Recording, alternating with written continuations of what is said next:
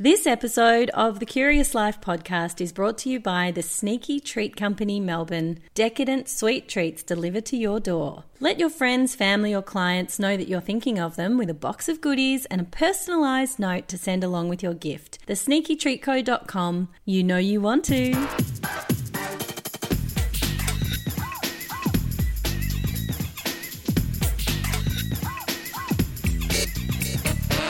Tanya Hennessy is a comedian, author, radio announcer, and TV presenter who has many passions, not just campaigning for adults being able to order children's meals in cafes and pubs.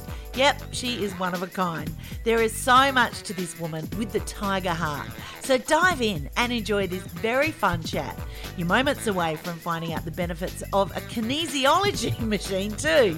When Tanya Hennessy joins Yana on the Curious Life podcast.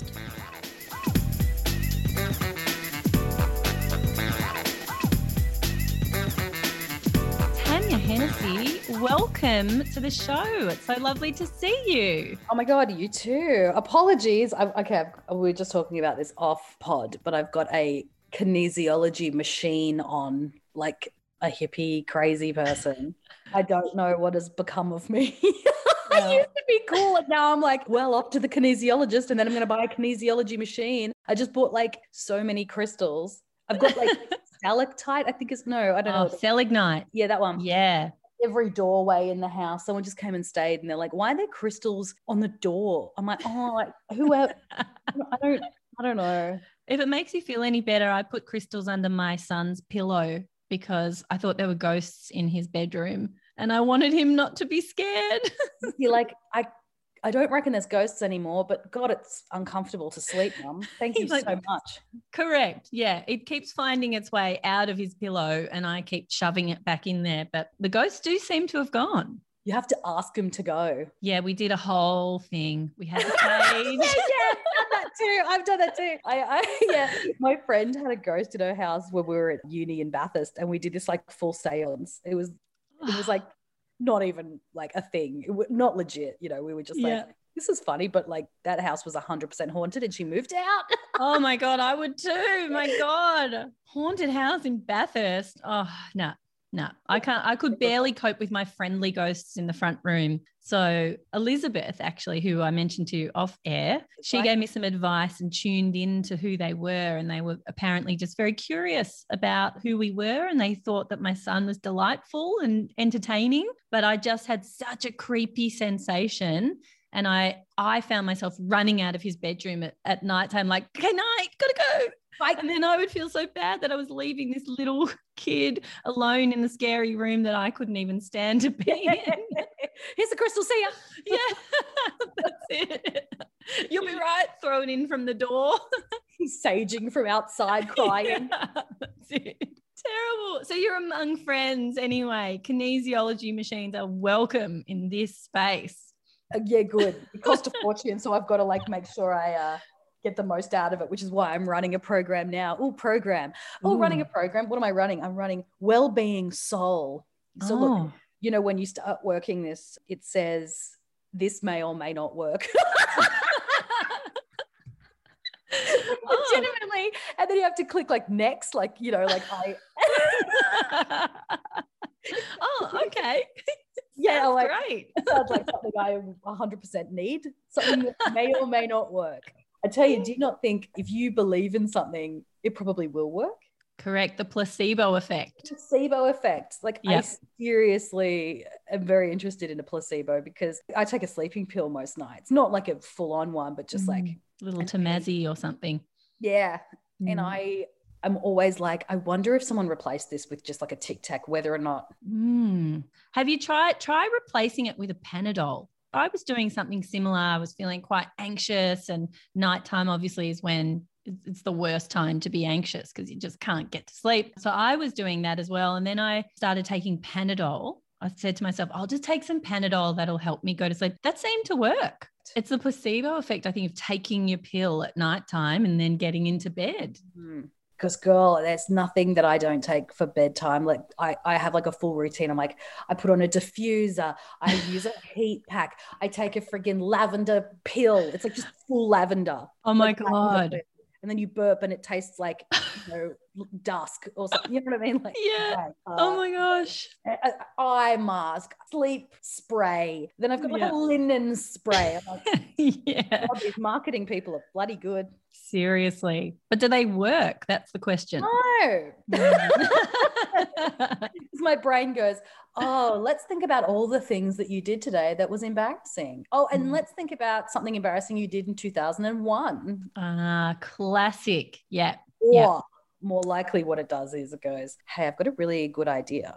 I'm like, Mm, cool. You reckon you could bring this idea at 10 a.m.? And it's like, nah, midnight, 2 a.m. Absolutely. Yeah. Overactive brain, overthinking. It's a really common thing. It's something that anyone who experiences anxiety and someone who is doing so many things like you are is going to experience. It's just part and parcel. But how do we manage it? That's the question. That's why I'm so kind of into kinesiology because it brings you Mm. back into your body as opposed to your mind. And that's why I do a bit of like earthing. So I'll go stand in the like people are probably listening to this going, I did not think this is what Tanya was like, but hello, I'm a weird soul crazy person. It's all because I'm trying to help myself get out of mm-hmm. my head. Yep. And so a lot of what I'll do is like, yeah, go stand without shoes on in the grass or I'll go near water is a good one Mm. just to try and get myself back in my body, nature, any of those things I find remarkably game changery. And even though I'm not real good at meditating, I still give it a crack. Mm, 100%. And I think those grounding techniques that you're talking about make such a difference. And they're the easiest things to forget. We're in our phones, buried in our phones, doing a million things, responding to emails, doing Instagram, thinking what we have to promote or post or reply or anything, constant reply to friends, family. You're forever frantically getting electric things in your brain. And then Yeah. all we need is to go out into the sunshine or put your feet in the grass or go to the beach and just sit there and listen to the ocean. And it's transformative. But it's It like, it's so simple, but we don't make the time for it. It's terrible. Because I saw someone the other day just like uh, laying in the sun, and uh, it was Rachel Corbett who works at at Nova. She's on Insta stories, and she's like a powerhouse. She basically runs all the podcasting at Nova, who are just like so great, and she's such an Mhm. icon. But I was like, why is she just laying in the sun? And then I was like, oh my god, she's trying to help herself. Like this is Mm, it's yeah. so weird. I, I heard someone do does yoga in the middle of their corporate stuff. And I was like, Amazing. that's so essential, isn't it? You know, Yeah. kind of, it's so hippy dippy, but it's actually saving people. Totally. Like, we just Yeah. live in a culture of burnout. And Yeah. someone said, or I think it was Brene Brown said, if you want to stop burnout, stop living like you're on fire. And like Mm. exactly what you said, it's like replying to messages, da da da. Like that is like literally living on fire. Plus, you've Yeah. like in your case, you've got children, you've got a husband, you're trying to manage Mm. family. You know, it's Yeah. it's it's a really hard, like hard to manage life that we have now, and the expectation is so intense. So Mhm. for me, the thing that is the best for my brain is to slow down and stop. Yeah. But how much do you actually do that? Like, you know, we all know that's what we need to be doing. How much do you actually prioritize self care? Uh, I haven't at all for 10 years. So I'm taking all of June off. So I'm not working at all in June and I'm only working a little bit in July. Fantastic. But I'm Yeah. fortunate. Not everyone has that ability and, uh, you know, Mm. is able to do that. So I know that I have a privilege in that. But I've sort of run myself into the ground now. And uh, Mm.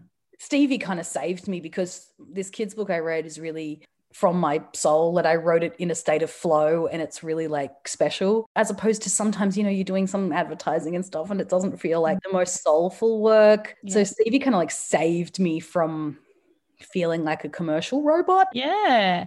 And of course, you're talking about Stevie Louise from Drum Roll, please. Yes, it's Stevie Louise. Stevie Louise. She is, which is your junior fiction book. It's your third book that you've written. Is that right? Third? Mhm. Yeah, but this is your first junior fiction book. And I just find that so interesting because I was going to say, well, especially for someone as busy as you are, who's hunkered down and been writing a book, expecting that you would have been like, yes, it's been exhausting, but a joy. But in fact, you're saying it's the opposite, that she's Yeah, actually saved you and given you that place of joy and creativity. And Oh yeah, and I bawled my eyes out when I finished it because I was like, no. You know. Yeah. I don't know. Like, I know that you have some conversations around maybe writing a book. I don't know if that's released. da, da, da, who knows? Who knows? Um, but like I wrote this book before I had a contract to write it. I wrote it from like just like love as opposed to Yeah. need need to. Yeah. Like the this is the first piece of content, or I'm going to call it art that I've created. like in such a long time because I've been making video content for years since 2013. Wow. And it just started to feel, I felt like, oh, I can't make this anymore. I'm so bored of it. Whereas this felt like so new and rejuvenating as opposed to Yeah. like wheel vibes, you know? A hundred percent. And for someone who is creative like you are, you've got to keep changing it up. Otherwise, you lose the passion.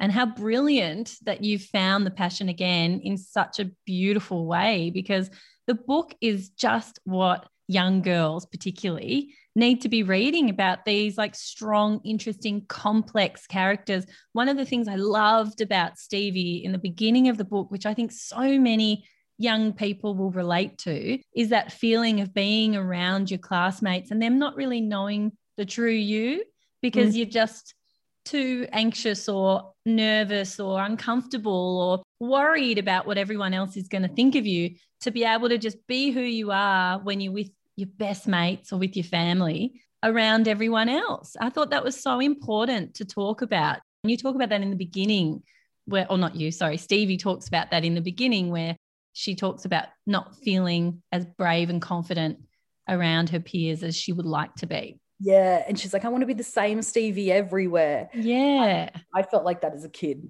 I, I always felt like I was a different person at home with my family and my close friends. Because I, mm. the, the book is about a, a bunch of kids in the same neighborhood. And I grew up in a neighborhood full of kids and we just dicked around. I don't think you can create anything that wasn't or isn't a part of you. You know, mm-hmm. The Office was based on Ricky Gervais's life. So it's not completely inspired by me, but kind of. When I was at school, I always felt like no one understood me and I couldn't wait to get home and be myself. And I was like, that's must be Mm. relatable. So I put it in. And when the kids started reading it, I'm like, I'm like this. And I was like, oh my gosh, Yeah. how cool to write a relatable children's character. like, Yeah. kind of accidentally, if you know what I mean. I was like, Yeah. thank God. yeah. And I think it's really important to talk about even the kids that seem like they've got it all together and seem like they're really confident at school. And I work as a therapist, I work with young people. And so often the conversation is that everyone else is really confident and Mhm. really happy at school. And in fact, I think everyone's just that little duck sitting on top of the water with their legs furiously kicking underneath, looking like they've got it together, but actually not having a clue what's going on really. I tell you, that was my biggest like learning as a as a creative in the media. Like I was like, oh, I don't know what I'm doing. I'm gonna get found out, which is imposter syndrome. Mm, I was like, everyone feels this way. yeah. One feels this way. And once I like, I know it sounds dumb, but once I realized that or found out that everybody feels this way, it was like I could all of a sudden perform differently because I was like, no one knows what they're doing. That gives me comfort. Everyone's making it up. I'm making it up. They're making it up. There is no rule book to this. That gave me so much comfort and actually like pushed me further. That's kind of what Stevie learns on Mm. her adventure. It was so important to me that I had like a, an emotional narrative as well as like a an actual narrative, I guess. Yeah.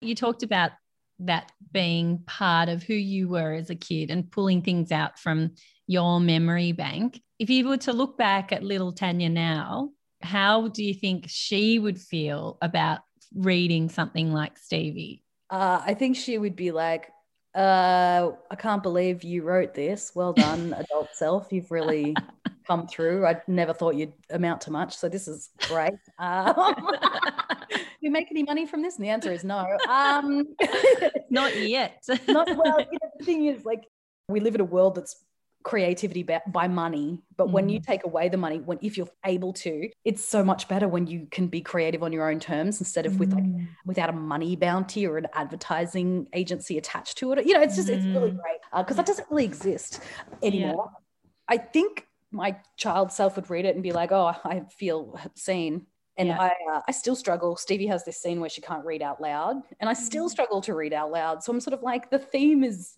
right.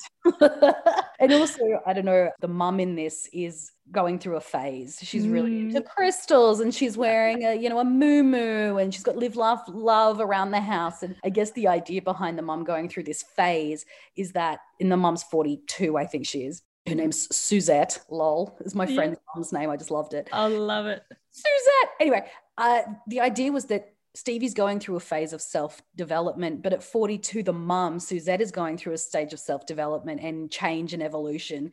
And the Mm. change sort of doesn't finish, it just continues. And so it's not about like finishing one thing and being like, well, that's it. It's just like there's going to be another mountain. And so Yeah. the message of resilience and just like being okay with the, the change or being okay with the journey is the thing, if that makes sense Mm, Absolutely. Yeah. And I think like an Easter egg there. But and, and the other Easter egg is that obviously people listening to this have not read it, but Stevie has this thing with gold boots. She wears these gold boots, and if she get, that's where she gets her confidence from, and she loses them, and then she's like thrown into this like ah.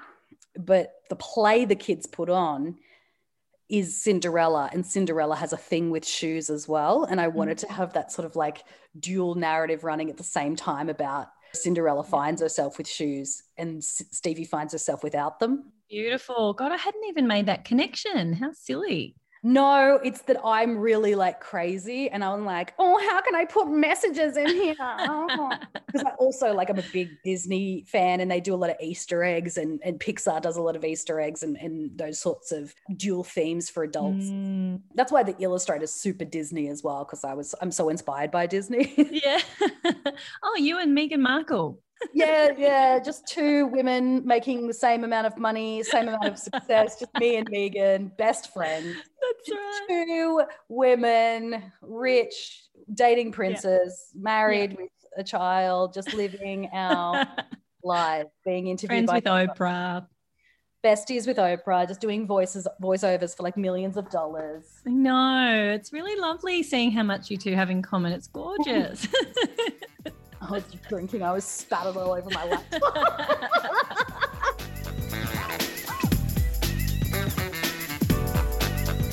Tanya Hennessy, she's a hoot, right? And next, you'll hear more about her childhood and how it shaped her to being the person she is today. She's certainly a surprise package.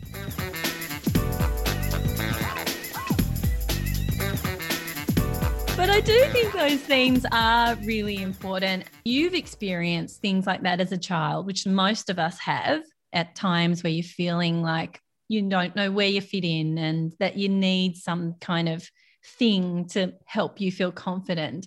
Then I think it's going to resonate with so many people. And I, according to wiki you were a drama teacher at one time yeah. so did you did you ever kind of recognize some of those kids that might be feeling a little bit like they didn't know where their place was and how did you find that time my favorite age group is like 14 to 18, just because their brains are like loving sort of more theater of the absurd and they want to do, you know, non conventional space theater. And like I love doing or, or site specific, you know, taking a site and or they newspaper theater where they take something from a newspaper and make it contemporary. Like I love that. But kids between 8 and 12 are so cute and fun as well and their brains work so interestingly but they're very shy they're at that shamey place Mhm. maybe where they're like oh i can't you know Yeah. but when they like step into themselves it's so exciting and Yeah. one of the big things you say as a drama teacher is don't be afraid to look silly you know you can look Mm. silly the sillier you feel the better you know you look as a performer you know just it's okay so i spent a lot of time saying that to these kids and i didn't really think about that but yeah i must have been super inspired by them but this Mm. will, I think I'm going to turn Stevie into a play because the reason there's so many female comedic leads is so it could be performed as a play. I was very inspired by um, Mm. Hating Alison Ashley, which is why there's called Addison, which is like Allison. and that was the yes i wondered about that yeah because that was our time growing up that was the book yeah, and I love I loved that. Uh, but I, was like, how can I add something else to this? Which is why Stevie's a bit of an entrepreneur, which I felt Mm. like so many because I was reading so much junior fiction, right? And it all about love stories. And I was like, how do I like not write a love story? Mm.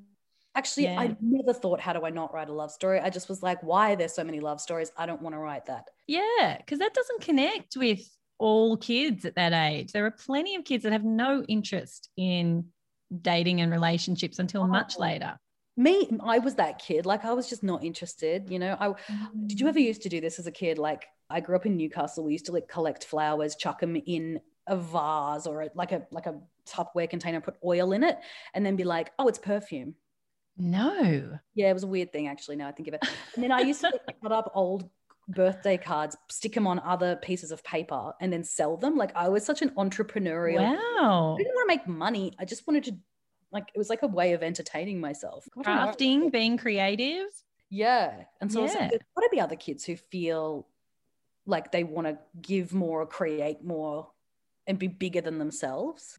That's more of a theme with the young, the generations that are coming through Yeah. now. They know they can create and become anything. When we were growing up, it was like go to university and you become a professional of some description. Now it's literally at any time in your life, you can get your phone and you can become anything. Yeah, I know. And I think watching a lot of TikTok, like the Gen Zs are so different to us. You know, like we still grew up in a generation of like body shaming, whereas we still kind of do, but they grow up on TikTok. It's like hyping Yeah. up plus size people. And I mean, Yeah. the word people instead of gender is a really interesting notion, Yep. which is why there's probably a non binary character in there. But they're still young, so they don't 100% know, which is, I think, true to how a 10 year old would feel. They're not sure they're just being Mm, themselves. Yeah. But yeah, I think TikTok was a huge eye opener for how the different generations are. mm. They can start to tell their own narrative, their own way. Excited by the younger generations, to be honest with you. I think that, yeah, I think it's exciting. They they don't have as many um, ties to the old world. Mm. It's how things have to be, and men should be this way, and women should be this way. And there are a lot of discussions about that at the moment, which I think are so important. And I think we need more stories written about women by women. And as you say, there are so many amazing female characters in this book. I could just, I could see this becoming a series. You could just be writing a new, I don't know if you feel like making this kind of Yeah. commitment, but you could be having like a new book every year, and these characters could be growing and developing and having adventures. And there are enough different characters in there that everybody is captured in some way. And everyone will have somebody that they relate to more. The parents will totally relate to the mum having her phase. And Yeah, having a wine and Yeah. That line is so funny. There's this line in there that like, we think the house next door to us is haunted. Mum's friend Kira came over. She's psychic. She said it probably is because she couldn't be bothered to leave the table because she's having a wine and cheese with mum. Like I just Yes. Like that's a bit of a you know like a Shrek. Yeah. Like kids will understand that, but parents will get it if that Totally. makes sense. The kids like, oh yeah, my mum does that. But Yeah. this is like ah, I feel very seen and heard. Uh. I know. But yeah, oh, gosh. right. Like multiple characters because so you got Stevie, who's the protagonist. You got Addison, who's like the antagonist, who's not really, but she's like the agitator. And then you've got these twins who live in the neighborhood, Macy and Luke, Trixie, Alex, Hannah, which is Stevie's sister, Riley, who's, you know what I mean? There's so many Yeah. characters in this. And to bring them all up and give them enough lines and give them enough text to be developed and figure Mhm. it's it's actually really friggin' hard. And I was like, Mm. the thing I learned most doing this book was like, Jesus, kids writers are amazing. this Yeah. is tough. Yeah. yeah. Because you'd have to be careful in some way. You can't just be your usual funny self. You have to No. write at a certain level of, Level. yeah. I Yeah. don't know. That's that's kids are great. Kids are Yeah. Well, you're going to get honesty from them. oh yes. Oh Mm. yes. They'll also tell you what they don't like. The boys are like, I hate that the cover's pink. And I'm like, sorry, that was not Mm. my choice. But I think if we did reprint it, just thinking, even though I don't think gender really lies in pink and blue, some boys don't feel super confident about picking up a book that doesn't look even gender neutral. Like it's Mm. very, like it's pretty neon. But plenty of boys have read it. But I think maybe we would print it in a in a different color, which is it's an interesting one, isn't it? yeah. That's good feedback. Yeah, that's like that's Yeah. the, the main bit of feedback I've had. It's like I don't like how pink it is. I'm a boy and I want to read it, but it's pink. And you're like, doesn't matter. It doesn't matter. But it's it must matter to some kids, you know. Yeah. Yeah. And what about in schools? Have you had, have you been able to get the book in schools? Uh, teachers reading it to kids? Anything like that? Yeah, But because it's a chapter book, it's a tough one. It's not like a picture Mm. book they can read quickly. But it's got notes about edu- like th- there's a lot of education notes around it that I had to approve the other day. It's like, what does Stevie say? Uh, what does Stevie's body language suggest about her feelings? And you're like, oh, this is Mm. Someone said to me the other day, the best way to sell a book is to put it on the writing curriculum. I was like, so true, because then people have to buy it. Yes. Absolutely. I'm like, no wonder Hamlet sold so well. No. Shakespeare had that one down. yeah. But you think about it, like I wonder, like Jane Austen is obviously like an unbelievable, iconic writer, but you know, because she was on the the education book list, I mm. wonder. Looking for Alibrandi, didn't we all read that? And Linda like, Marchetta must have done brilliantly. yep. and Charlotte 1984. Webb. Charlotte's Web, of course. That was year one. We did that one. Yeah, like all those books, you kind of go, no wonder they sold so well. Obviously, they're brilliant texts, like real, like Yeah. you know, you can't fault How to Kill a Mockingbird Yeah. or Charlotte's Web. It's like an amazing story. Every time I see a rat, I always think of Charlotte's Web. I also think maybe I should move house. Um, but but I like honestly, you kind of go, that's such a good idea. Mm, So, absolutely. anyway, Talk if the marketing listening going, team. I have to be an author, think this way. If your book has to be purchased, you will make money. Correct. Never thought about it like that before. It's like, how do you No. make your book be purchased, put it on a school reading list. Whoever does that. So true. Who does that? I need to go have dinner with that person. You're like, "Hello, Absolutely. If you're listening, get in touch with Tanya. Hennessy. Please, please buy my book on mass and make everyone else buy it. Everyone hates it, but they're like, oh, I gotta buy it. Now, I want to talk to you about your other parts of your life as well, because you've had such a massive media career. You've pretty much done a bit of everything radio, TV, all kinds of things. And I know we were talking before off air that there are parts of being on the radio that you really miss and sharing stories with people. And has there been a standout moment for you in your career, say in the last 10 years, that's just been, I mean, apart from writing this fabulous book, that's just been like, wow, oh my God, I'm so, I'm doing can't believe what I'm doing here. This is so exciting. this sounds so lame, but like as a kid, I never won any trophies because I did drama and music. And, you know, creative industries don't really have those markers like sport. It's Mhm. like, oh, you sung a song. But I mean, music and, and, and arts is also like, you know, how do you rate that and give awards for it? But when I won my, uh, I have two radio awards and they're the first trophies I ever won. And I won them at 31 and 32 or 30 and 31. Like, mm. first time I ever got a trophy, I was 30. and like I only have those two. I don't have anything else. I just have two radio awards. you know, some kids have like trophies from when they're a kid, but I never did sport, not once. I don't know the rules of netball. Like I don't know any, I don't know the difference between AFL and NRL. Except one, maybe they run a bit more. yeah. I've I just tried so much harder in radio than I ever did on social. So like Mm. social always was like I did so much better at it, but I didn't try half as hard. Like Mm. radio, I gave everything to everything. Wow. So Yeah. When you get like those sorts of rewards, I mean, Yeah. can I be honest? The reward is that people listen to your show, Mm. call in and engage, or Yeah. send flowers to the station. Like that is like peak engagement. That is the Yeah. best reward you could ever get. But I think there's something about being acknowledged by the industry is really cool. Mm. You're like, I'm, I'm not faking it. Yeah. That imposter syndrome. Yeah. I love maths. Maths uh, helps my imposter syndrome. So if I go, I'm shit, sometimes I'll see some numbers of sales and I'll go, okay, Not that shit. yeah, it's a funny thing, imposter syndrome, isn't it? I've been talking to a lot of guests about that recently. And it's it's something that's being talked about a whole lot more. And it used to be thought that it was really very much a thing that affected women. But the Mhm. more men that I speak to, they talk about them having those moments too, where they just feel like someone's going to find out in a minute that I'm not actually what I'm saying I am and I'm not as good. Yeah. It's happening to a lot of men and it's only just starting to be talked about. And I think I if we that. all recognize, like you did, that it impacts all of us, maybe we'll be able to dial down the volume on that negative little voice telling us we're not good enough and actually just be able to produce our best work or what just take the leap and do whatever we need to be doing.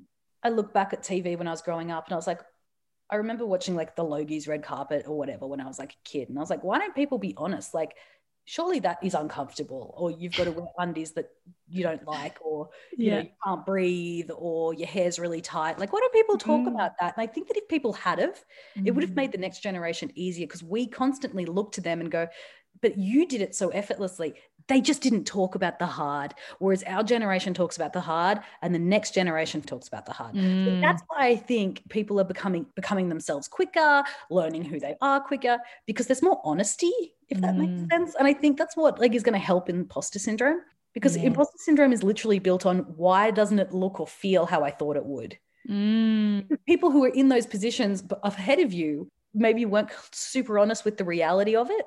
I feel Mm. like the only reason I was put on this earth was to give this message you are not alone. When I was a kid, Mm. I used to listen to that song from Michael Jackson like over and over and over again. Like, Yeah. because I just was like, oh my God. And I know it was about a relationship, but my brain like just like heard it so deeply. And I think that's always been like truly instilled in everything I do, which is why I wanted to make Stevie relatable, which is why I don't care about sharing too much if it is perceived that way, because I want people to feel like, hey, fuck, like I'm not alone. Like I can do this. If that hoe can do it, I can do it. Like I'm not special. I'm just resilient. Like I Mm. really think that. You know, I just like just withstand it. the statistics we know about like mental health and everything, I think they're not actually reflective of what's really going on. That captures the people that are going and getting help from professionals. Yes, so true. But I think the majority of people experience everything like anxiety and stress and overwhelm and imposter syndrome and all of those things, but just don't talk about it or just don't seek the help. Yeah, or that generation, like the X Mm. and the boomers really sweep everything under the rug. Whereas like the millennials, Gen Zs, and now the alphas, when they start, start to get older, will be like, I want to talk about this. We're the generation that has seen a therapist. We're the generation Yeah. of like open conversation, critical conversation. Yeah. Maybe for me, that's a better place. Maybe it's not for everyone. Some people prefer mm-hmm. to not talk about things, but I would like to know that other people feel the same way as me so I don't feel so fucking alone. Totally. And I think when we were growing up, the only kind of benchmark you had was Girlfriend magazine or Dolly magazine. Right. it was like the Dolly Doctor section where people would talk about their painful period or something like that. It was like one page, a couple of columns. That was and that was our Instagram. That's where we heard what other people were talking, were feeling and experiencing. Otherwise, it was just you in your little room and that was it. So, as you say, these, you know, the kids today have such a better or such better access to support and benchmarks than we did. Yeah, and not only did they have that, I mean, they've got bad things as well. But Yeah, yeah. but like they've got some really amazing resources, Mm, and uh, the conversation around mental health is so different to when it was when we were kids. Like, yeah.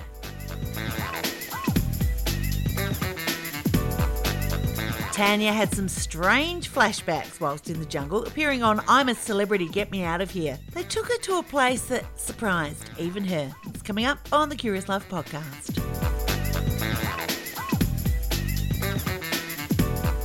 So, shifting away from mental health, I am interested. You've mentioned it a couple of times growing up in Newcastle. Hmm. What was that time like for you? I had the best childhood. I don't know. Did you have a good childhood? I had a really I good one. I did, yeah. Yeah. Like dicked around with like kids in the neighborhood and put on shows and sung a lot. I had like singing lessons and I had like kind of a ridiculous childhood because my dad owned uh, Mars fundraising, which is, do you remember when you could go if you had a netball team or a, whatever, like a drama team? Drama team. you, you could fundraise for something, you'd get like the Maltesers and they were $3, Yeah. you know that? My dad yeah. 12 or 15 years. So like I just had unlimited candy. And then people Oh. wonder why I have sugar addictions. And then can I tell you, he left Mars when I was like 15 and started a coffee company. So like he's had two of the most addictive substances in the world that I've had unlimited access to my whole life. wow. And people are like, why are you so addicted to coffee and chocolate? I'm like, well, let's talk to a therapist about that. But I reckon it's pretty clear. Yeah. yeah, it's like we had like always had kids at our house because everyone wanted Maltesers and M&Ms and Mars bars and Snickers. My uh, little brother's eight years younger than me. So I felt like I got to be kind of, I was just so like obsessed with my baby little tiny Mm. brother, you know? yeah. And now he's 28 and I'm like, ugh, and so, how many kids are there in your family? there's three. Me, my sister, and my brother. So it's me, four years, my sister. So my sister's 31. I'm 35. My sister's 31. That's similar to Stevie's family situation, isn't it? Uh, yes, ma'am. Hmm. Stevie's sister's name's Hannah, and Tanya's sister is named Alana, which is very similar. You can't help but write what you know. And you know what's weird? I didn't set out to create that. If you know what I mean, I just wrote. It just kind of came out, and I was like, "Oh God, they're similar." and what's been the family reaction to the book? my sister loves it and my mum my mum's a librarian so yeah she loves it too she's my mum's like beside herself because i just like my my pop passed away in 2018 and i wish he could read this book because there's a big strong the reason that stevie has her gold boots is because her pop gave them to her which is mm. sort of my sort of way of honoring my pop because my pop did that for me. He gave me and instilled so much. You know, my pop was a radio announcer and a singer. No one else looked like me in my family in terms of soul and Yeah. purpose, like you know. And he he was that person. So I I, wish he was here to read this book. But uh, my nan loves it too. But yeah, I, I just wish you know you just like I wish my pop was here to read this because he would be so proud. He'd probably criticize it though. Um, he would like it. You know what I mean? Constructive criticism. yeah, yeah. Like, so my pop was a, a singer, and like I would sing sometimes, and he would be like, "Can you please um, make sure you support your breath a little bit better? Use your diaphragm." You know what I mean? Like he would never be like, "Amazing." He'd be like, "Here's some feed." Like, he was so mean to me. But like when people talk like that, it's only because they, un- you know, it's like a language Yeah. Yeah. trying to help you, and he wouldn't ever talk to my other grandkids, Yeah. his other grandkids like that. It's like a, a language that you just Yeah. inherently know. But it's cool that I managed to sort of weave something in there for him because I think grandparents, the relationship between grandparents and kids is something so important, like Mm. so magical. Like, what Yeah. are your relations? Your your kids have a great relationship with their grandparents? Yeah, so I don't have any grandparents left, unfortunately, but I see my dad with my kids, and it just it, it's the it's the thing that makes me happiest in this world is seeing that relationship and how much they love him and seeing him just light up with them and different, isn't it? Yeah different from like how they were parenting you. yeah it is and i i just love i love it for them and i love my partner's not from here so his parents live overseas in two oh. different countries so it's very much at the moment all about facetime and That would be hard for them, I'd imagine. yeah they can't just hop on a plane well, yeah yeah. Oh, I can see them, but I can't touch them and. Yeah, yeah. But I think you're right. I think grandparents are such an important part of our lives. And I remember watching, did you watch that show on ABC, the Old People's Home for Four Year Olds? Yeah, love that. Oh, it's the most beautiful. I think season two is coming up, but it, I cried my way through every oh, episode. Too much of it because I get so upset. Oh, just so- yeah. My grandparents looked after me so much when I was a kid. When I was in the jungle, this is so rando. Maybe you could answer it as a psychologist, but when I was in the jungle, particularly, and ever since then, so it was, I was in the jungle 2020. I'm a celeb. I kept flashing back to my grandparents' home. It was super weird. Why do I keep flashing back to this? Isn't that a Mm. weird, like watching the Care Bears on my grandparents? Like, Well, it makes perfect sense to me. I mean, you're going to the place of safety. isn't that weird that it's not even your own home? Like, not even your own home, it's your grandparents' home. No, but yeah, I get cool. that. so weird. It's cool, but it's weird. No, I think that's beautiful. I It's a it safety thing. It's where you felt cocooned and safe. And for you in the jungle in South Africa, you probably were just aching for the safety and comfort and the love feeling that you have when you were there cocooned in your grandparents' home. Because you know, when like I'm looking at, well, not looking at having kids. It sounds like I'm going to go through a brochure and pick one, but um, I'm looking Only at were that having children. simple. Girl, I wish. Um, yeah, so you know, we've been trying for a couple of years, and I uh, there's so much.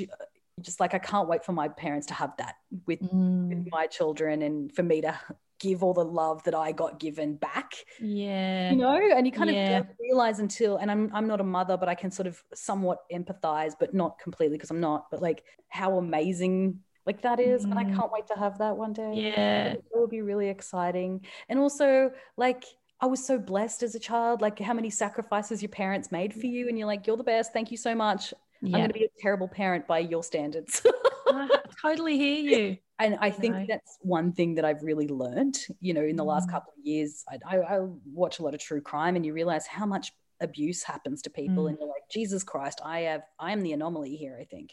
Yeah. Well, it's like what we were talking about off air as well with family violence, the Mhm. terrible statistics that we know about in Australia. Again, like with mental health, those are the cases we know about. The know. majority of things we would not have a clue. Gratitude's a good one for me. And I always, I'm like super grateful. I had this like really great fundamental childhood. It's funny that you've gone into comedy. Usually people say there's a stereotype about comedians That there's a- that they've had a terrible childhood and they've they've had to like Jim Carrey's the one that people often talk about that he had some kind of like terribly sad life and he's really actually quite depressed and sad, but he's so enigmatic and big and funny and that's more the norm. Yeah, oh, definitely. I mean, like I have super depressive elements to my personality, and I was bullied a lot when I was in in like school, but I was always safe at home, and it didn't continue like it does now. You know how it continues offline, Yeah. like online. Sorry, when Yeah. they get home, we were fortunate enough to not have that, and we could run away. Yeah, like any comedian has got to have an element of self awareness, which makes self awareness makes personal awareness, which makes public awareness, which makes relatability. So I don't know. Mm. Like every comedian's a bit sad. But but like Aren't we all a little bit we sad? all aren't we all Yeah. bit sad? But like that's i feel like i was talking to someone the other day because i'm writing a tv show because it can't stop. But it's a slow process. Like i've been writing it for years. And someone said what do you want your show to be? And i said i want it to be like wine. I want people to watch it and sit down and just go to a place of escapist. I don't want to do Mm. political. I don't want to talk about religion. I don't want to talk about race or gender. That's all important and i'm, I'm sure somebody else could tell that story better than me Mhm. but I want to give something escapist. So the world and the phone sometimes is so much, and you're like, you just can't anymore. And so I want to give something that's just funny, just Yeah. silly and funny and irreverent. And I want it to be wine. You sit down and have your wine and you watch this show and you feel escapist for half an hour and you get half an hour of joy and then you go back to the terror of reality. Mm. Sign me up. Yeah, I just think it's important. And you know, I've been watching that uh, show, It's Girls5eva, and that's like Oh, the most perfect wine show if you Yeah. escapist it's and it's got nothing to do with any of the darkness that is in the media at the moment or in in the in the news and it's so nice it's like oh i just can forget about it for one second yeah, yeah. I think we need so much more of that. I I, I sort of felt that way about watching Younger.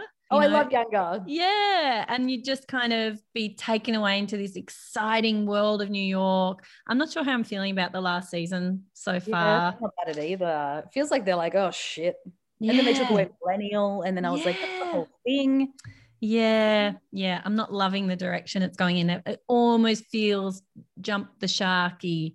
I'm hoping it picks up. i'm hoping they kind of just wrap it up real quick just so it Mm. ends good you know Yeah. instead of like ends like peters out you know yeah. Well, how do you want it to end?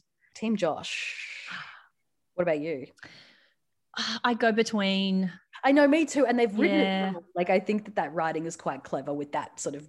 Charles is more age appropriate, professionally appropriate. They're so into the same things. Josh would just be divine and so much fun and show her a completely different side of life. He's a cool guy, that um, actor. He was on Mm. RuPaul's Drag Race, like celebrity, and they dressed him up as a drag queen, and he was like loving it, and he was so great on it. Nico, yeah, cool Nico. name. Yeah. But I love the sound of that TV show because I was going to say, what is coming up next for you? What creative projects do you have in the pipeline? yeah. I'm, I'm trying to write this show, but well, I'm I'm writing. I've got a writer's room in it, and we're gonna. It's a mockumentary because I've been writing. Um, I've been writing a lot of uh relatable comedy, and I wanted to write relatable, but not myself. I was kind of sick of playing myself, so I think it might be a mockumentary about a character. Not me, maybe I'll play multiple characters. So, bit, Mm. bit Chris Lilley, bit Mhm. Kath and Kim. Yep. Very 2021 though. Stay tuned for that one. Yeah, not not like woke 2021. Well, it will be, but like more uh just of the now as opposed to, you know, when you watch Kath and Kim, you're like, whoa, this is 2003. But it's still, holds- it still holds up. It's still brilliant. Mm. But yeah, there's something in the, the the characters of Kath and Kim, but the narrative structure of We Could Be Heroes, maybe. But you know, like if anyone's uh, like a writer or understands this process, it's so long and expensive, and people go, "Oh, you should just be able to get a TV show up." Lol, nope. Like no one can get a show up. Like I think Pete Helliar and Matt Okine are the only people who've had, got TV shows up in the last six years. It's so hard. Aunty Donna had to go to the US. And uh, you're probably not hearing a lot of women's names being thrown around there as well. So that's a thing. yeah. Yeah. A common thread across many professions. We- yes, ma'am. But yeah, I Mm. mean, look, I will do it because I have no other option. Not in like a desperate thing, in like a this is all I ever want to do. I just want to tell stories and hear stories. So if I Mm. can tell and hear stories for the rest of my life and nothing else, I'd be so stoked. And I love what you're doing still online. I love your cooking show for non-cooks. What's it so relatable in my in my life. My partner does basically all the cooking here, much Yeah. like your partner. Yeah, so yeah. you are talking my language when you're doing those bits. I hate it. Yeah, I should probably do more, but I probably will pull back on social only Mm. because we've been doing it for so long. It's time for a change Mm. And some self-care. and some self care. I'm going to go to Noosa. I'm going to go to some weird spa place. I'm going to like go travel to all the fun places in New South Wales and, and Queensland as if it was overseas. Sounds like the perfect way to switch off. Yeah. If Yeah. not, it'll just be good for the gram. No, I'm kidding. I love it. All right. Well, where can people find Stevie Louise? Is she everywhere? hmm Yeah, she's Mhm. everywhere. Target, Dymocks, Kmart, Big W, QDB, anywhere where books are sold. But if you want to get them signed, booktopia.com.au. Yeah. And where's the best place for people to find you? Instagram at Tan Hennessy, T A N H E N N E S S Y. Oh, well, Tanya, it has been such a joy chatting with you today. Thank you so much for your time. Oh my God, of course, anytime. well, I really appreciate it. I know that everyone listening is going to get so much out of this chat. So thank you for sharing everything that you have. Oh, my pleasure. And if you heard something you didn't like, I'm Celeste Barber. Brilliant. Someone said that to me the other day I was in a bookshop and someone goes, Oh my God, I love your book, Celeste. And I was like, Not even close, but thank you so much. She's thinner than me, so thank you. It was super weird. And she's like, Oh my God, I'm so sorry. Oh my God. Oh, no. Constance. I was like, Nope. I was getting Celeste and Constance confused. I was like, Mm-hmm. I'm Tanya. And she was like, Oh. Oh anyway. my God. for listening. We would love it if you left us a rating for this episode.